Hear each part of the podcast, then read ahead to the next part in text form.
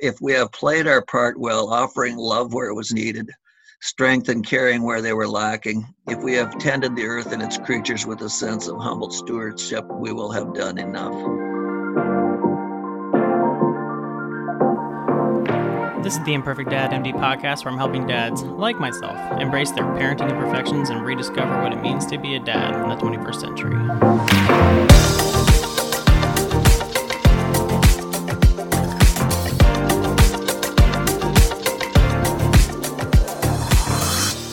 Hello and welcome to the Imperfect Dad MD podcast. I am your host, Dr. Jeremy Toffel, and today's episode is an interview, um, a very special interview. In my mind, it is me talking to my dad, and um, I think for me, it's a really important one. And, and the reason why is I talk a lot on this podcast, and I will be talking a lot on this podcast on how the role of dad has changed.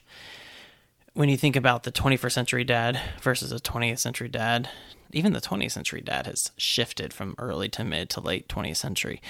There's really no set rules in today's world and what it means to be a dad.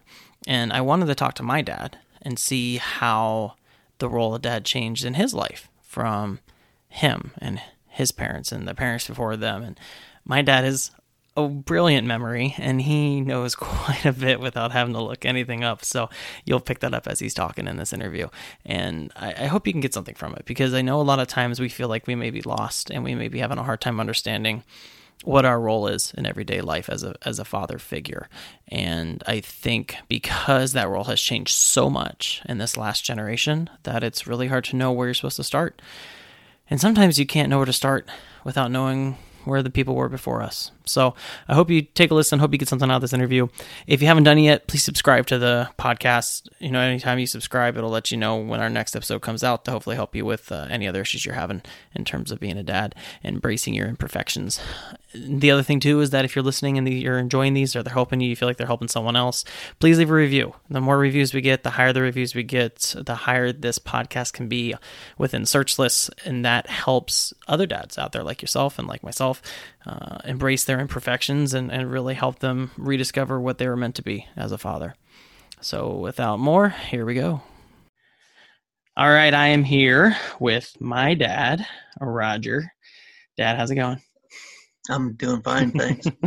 thanks for joining me on this. I know this is kind of weird now, but um, so yeah, I wanted to get your thoughts on um, what it really means to be a dad, coming from what you grew up as and what you knew turn and and then how you felt like it was when I was little and how you see it now with having grandkids like do you feel like it's changed or, or what how would you interpret being a dad i guess well i think it, in, in my perspective is that it has changed but i, I think one of the, the, the big questions is whether uh, people ha- were concerned about the same thing in the past that we seem to be concerned about now i mean if you you you look at what some of the old Greek philosophers and all those people that they all had concerns, but all of their concerns seem seem to be more about uh, their interactions with their sons. They didn't talk a whole lot about their interactions with their daughters. They were always concerned that they made their sons be be extra special or whatever. I, I guess was what they were doing, but yeah, I never really got that perspective. I think growing up, at least in the and I, I just just kind of assumed that it had always been that way. Looking at my uh, grandparents and great grandparents, but I, I, think part of the difference is for our family is that we're just off the boat in some ways because yeah. uh, our families really didn't come here to the late 1800s, early 1900s, and so for them, they were just trying to uh, create an environment where they would have enough to eat. Because I, I know for my grandfather from Sweden, his uh, family had a very small farm, and his uh, dad uh, didn't make a living as a farmer, but he made a living as a carpenter, and he was gone a lot. And he was building lighthouses around the Baltic Ocean and different places, and then he made charcoal and did these other kinds of things. But I don't really, you know, it wasn't something that my grandfather spoke to me about in terms of his relationship with his dad. I mean, granted, my grandfather primarily wanted to speak Swedish to me, which didn't work very well, but but he uh, he really you know, so I have no idea what their relationship was, and I know my perspective, my my relationship of my of him with his children again, you know, he was, you know, they were all living on the farm, but I think my grandmother was sort of in charge in, in a lot of ways. But and I'm not, and I don't really remember my mom or my aunts talking about any kind of things that they did with their dad or how their dad influenced their life or did all those types of things it was again mainly my my grandmother. So I, I, I think from the standpoint of what my great grandparents, you know, my grandparents were, at least on my mom's side of the family, was just trying to make a living and provide for the family, and that was that was all you your role was. You didn't have to do anything else. Yeah. I think, and from my my dad's side of the family, my great grandfather, he had kind of a notorious temper and and I don't know that he really had much to do with this kid. He came over uh, from Prussia on the boat, uh, and his, his family history we aren't really sure of, but his his basic again, you know, came from poverty, and they were just trying to he was just trying to make a living on a farm to feed his family. And I don't really know that he had any, uh, felt any other responsibilities other than that. And then my gra- grandfather on my dad's side, he was, uh, he was an engineer on the Great Northern Railroad, so he was gone a lot. And then later, well, when they moved to Minnesota, he, uh, again, he was away a lot, working different places, and then he worked in the cedar yards and did all those kinds of things. But I'm not really, I've not heard stories of him interacting with uh, his sons or his daughters or anything. And he was killed in a motor vehicle crash when my dad was 16. So that relationship was kind of shortened. So, but again, I, I think his primarily responsibility was to try to make sure the family had enough to eat, and, and that was it. And then for my dad, um, growing up through the Great Depression, he was always convinced that we were going to go back into another depression. So his primary thing was always to make sure that we had plenty of food and available and stored away and whatnot. So he would, so he worked away as a forester. So he wasn't there up until I was age 12. He only came home on weekends because of the road situation where I grew up, but we lived on a farm, and basically the farm was so that we would make sure we had plenty to eat, and then his job was to you know b- buy the other things that we didn't grow. And but I think his primarily his thought was to be a provider, but also I think in some ways to teach us how to provide for ourselves in the sense that you know he the things that I really did with my dad were hunting and fishing and those types of things. But that was the the, the pr- primary. Everything that we did with him, other than that, was work. You know, you either worked in the fields or you worked in the woods, and that was that. That was how you kind of related to your father. But I, I never really saw him as some being somebody that worried about being anything other than the provider.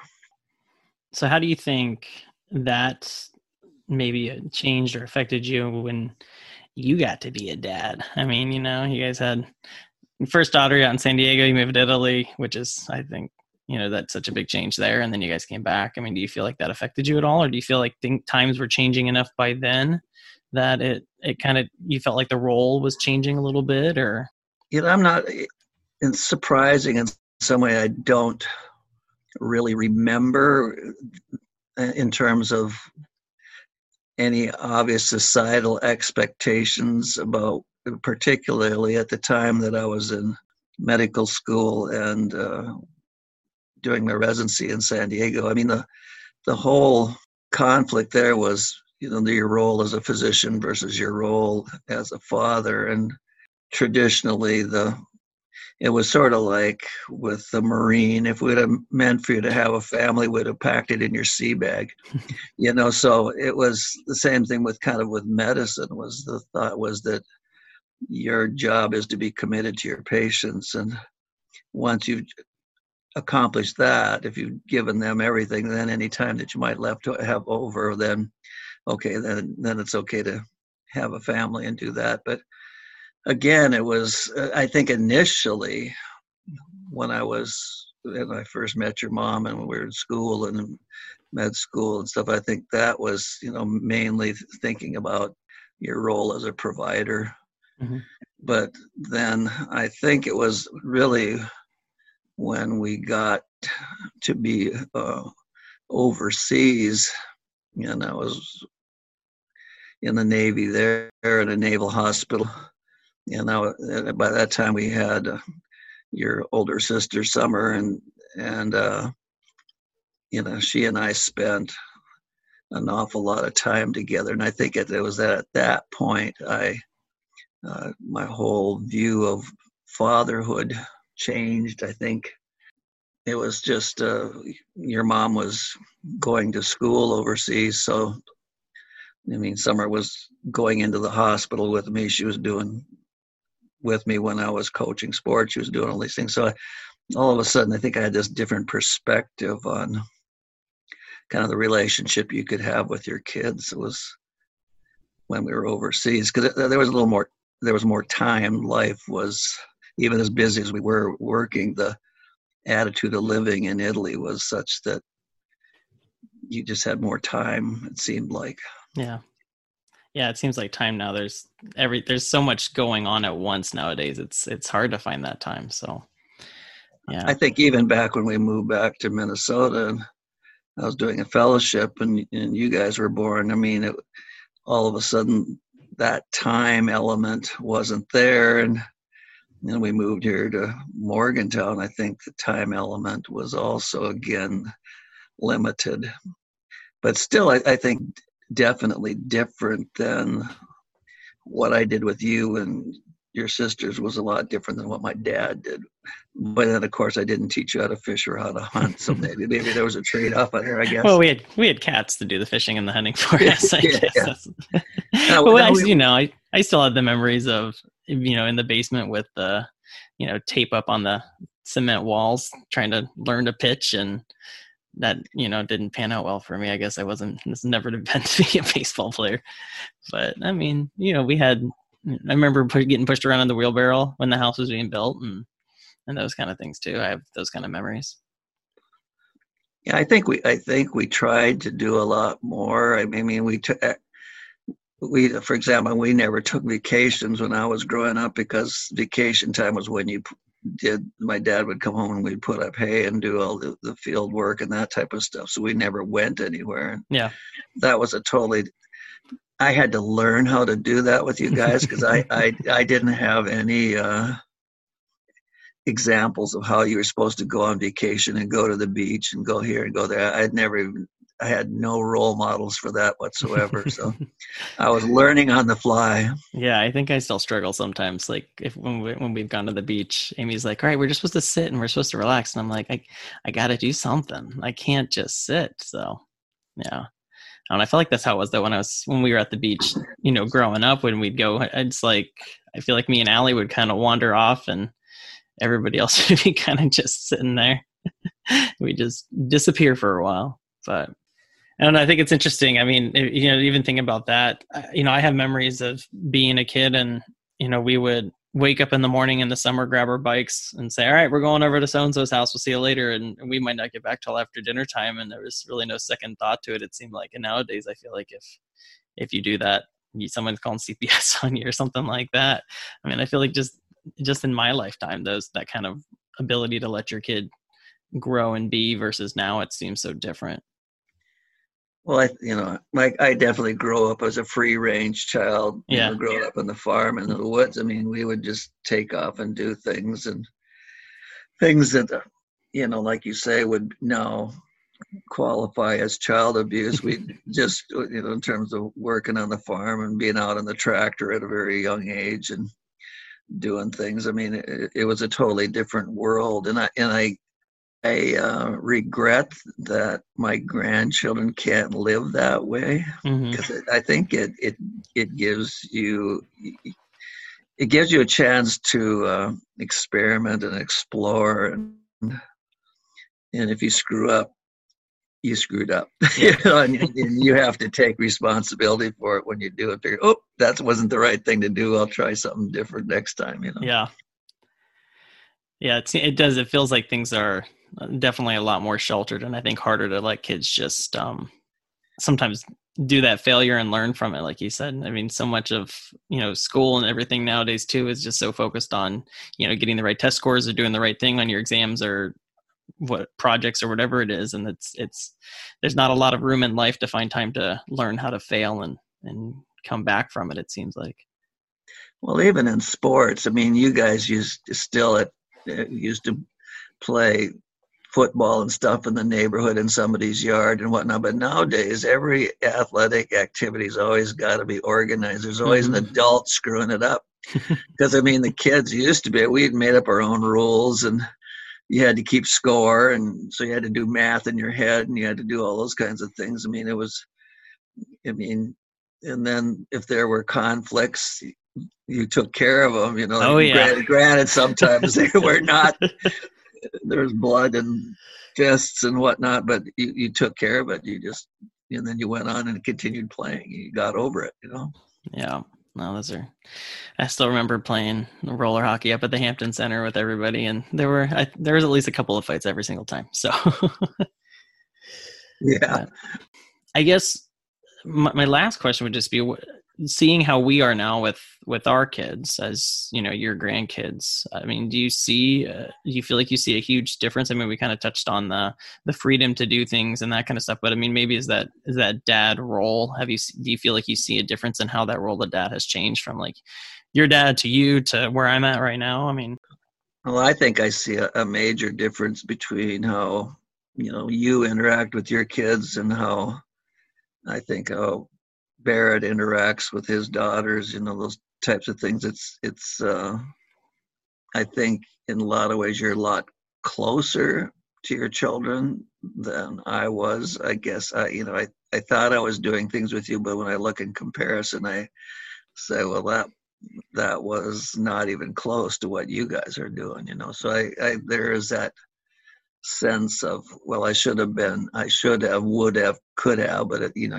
once it's over with you can't go back and change it. You can't do it. But yeah i don't i don't know. There's uh all these different uh quotes of things that people that talk about fatherhood. And i i think the one thing that uh we're probably all guilty of and maybe maybe it's more my generation but we want you to be the person that we wanted to be but didn't. Mm-hmm. didn't achieve it you know that we weren't uh, strong enough smart enough good enough to uh, to do everything. And so we we put a lot of i guess in that way put a lot of expectations on you to accomplish what we didn't do particularly yeah, I, I, think as a as a father and other just as a person in general i think. Yeah I, I definitely see myself already doing that with the boys and you know if they react a certain way to a situation or do something else i'm like i know you can do something different. I know you can do better but i need to probably just let them figure that out a little bit on their own and not really ride them too much on it. Yeah i mean there's it's it's just interesting looking at different people's take on it and, and, and other people some people are very hands-on and then there's quotes from people just saying the best thing you can do is, is just leave them alone and let them figure it out for themselves yeah. and and I, uh, I I think the one thing about you know in terms of what your kids are going to eventually do and whatnot I, I love the one quote I read by Harry Truman he says ask your kids what they want to do and then encourage them to do it like you know you're not going to basically convince them to to do any particular thing with their life, but once they tell you what they want to do, then say, "Oh yeah, that's a good idea," and, and, and encourage encourage it. You know, so like you thought about it first, but no, you didn't. You're just trying to read them and, and kind of encourage them to do what it is they really want to do. I think in the past there was always this temptation to try to force kids to to play roles or do things that they really didn't want to do in, in terms of family expectations. And you know you, you you need you're the eldest son you need to take over the farm kind of stuff you know but i don't want to be a farmer. Well too bad. That's the way it works you know kind of thing you know but yeah. uh, but I, I think from those types of things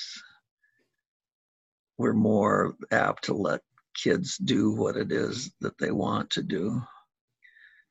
I think the one thing I, I was just thinking about was, you know, was always this idea that each it's going to be better for each subsequent generation. Things are going to just, in every day and every way, things just keep getting better and better. And I think for my grandparents and great grandparents, their goal was that their kids' lives was going to be easier than theirs was. But I think nowadays, in terms of the reality is in terms of economics and whatnot that isn't always going to be the case nowadays the way yeah. life is. That your kids may not have enjoyed the same economic things that you did.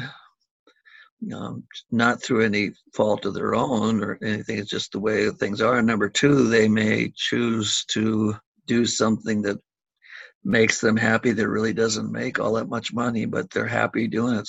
So fine, that's good. Yeah. Yeah, you know, it's it's funny you kind of talk about how like you know your parents wanted things to be easier, and, and I'm I'm worried things are getting too easy now. Like I, you know, I look at how cars are right now, and I keep talking to Gavin like, all right, when when you're you know he's only eight right now, so he's only halfway to driving basically, and it's and it's kind of like, well, when you're driving, this what you do, this what you do, and I'm like, man, when you're 16, you might not have to drive your own car. Like it might just be doing it for you. I mean, there's not going to be any stick shifts out there that I can cheat you on, you know, going up West Virginia hills and throwing you out on the highway to Fairmont and figure out how to do it and things like yeah. that. And so it's um I, I it's almost kind of this sense of when is it going to be too easy and are we just going to go backwards? Well, I think there's just like with that with driving, there's just that pleasure mm-hmm.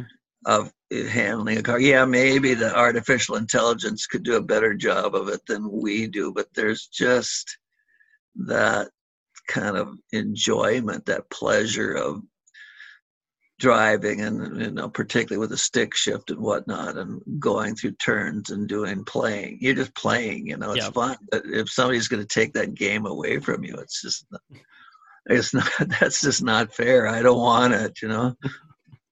Well any other final thoughts or tips or anything you can think of? Like if someone came up and asked you hey if you had one tip to give to a new dad or something like that what would it be well, I think, uh, and my my problem is is it's hard for me to have uh, an original thought. But there's this one author from northern Minnesota that I that I really like. That he, he's written a lot of book about Native American cultures and, and whatnot, but he also wrote a book about letters to my son, a, a father's wisdom on manhood, but life and love. But he says, I think we we we don't we make it too difficult for ourselves sometimes and have too high of expectations. But but his comment was if if we have played our part well offering love where it was needed strength and caring where they were lacking if we have tended the earth and its creatures with a sense of humble stewardship we will have done enough. So basically i would i would say is that you know love your kids take care of them be there for them but don't micromanage their life if you i mean let them let them be individuals that you know but the major thing is just to love them. That's yeah. the major thing. I definitely think you guys checked all those boxes with us growing up so. Well thanks dad. I appreciate you talking with me about this. I know this is kind of a, a different way to chat but it's very disconcerting. It's hard it's Isn't hard. It? oh it's weird This has been the Imperfect MD podcast with your host, Dr. Jeremy Toffel, and I hope you enjoyed that interview. And just reminding you to subscribe and leave a review, and we'll see you next time. Embrace the imperfections. My dad, Dr. Jeremy Toffel, is a pediatrician, father, and husband. The information provided in this podcast is not meant to be medical advice and is for your education and entertainment only.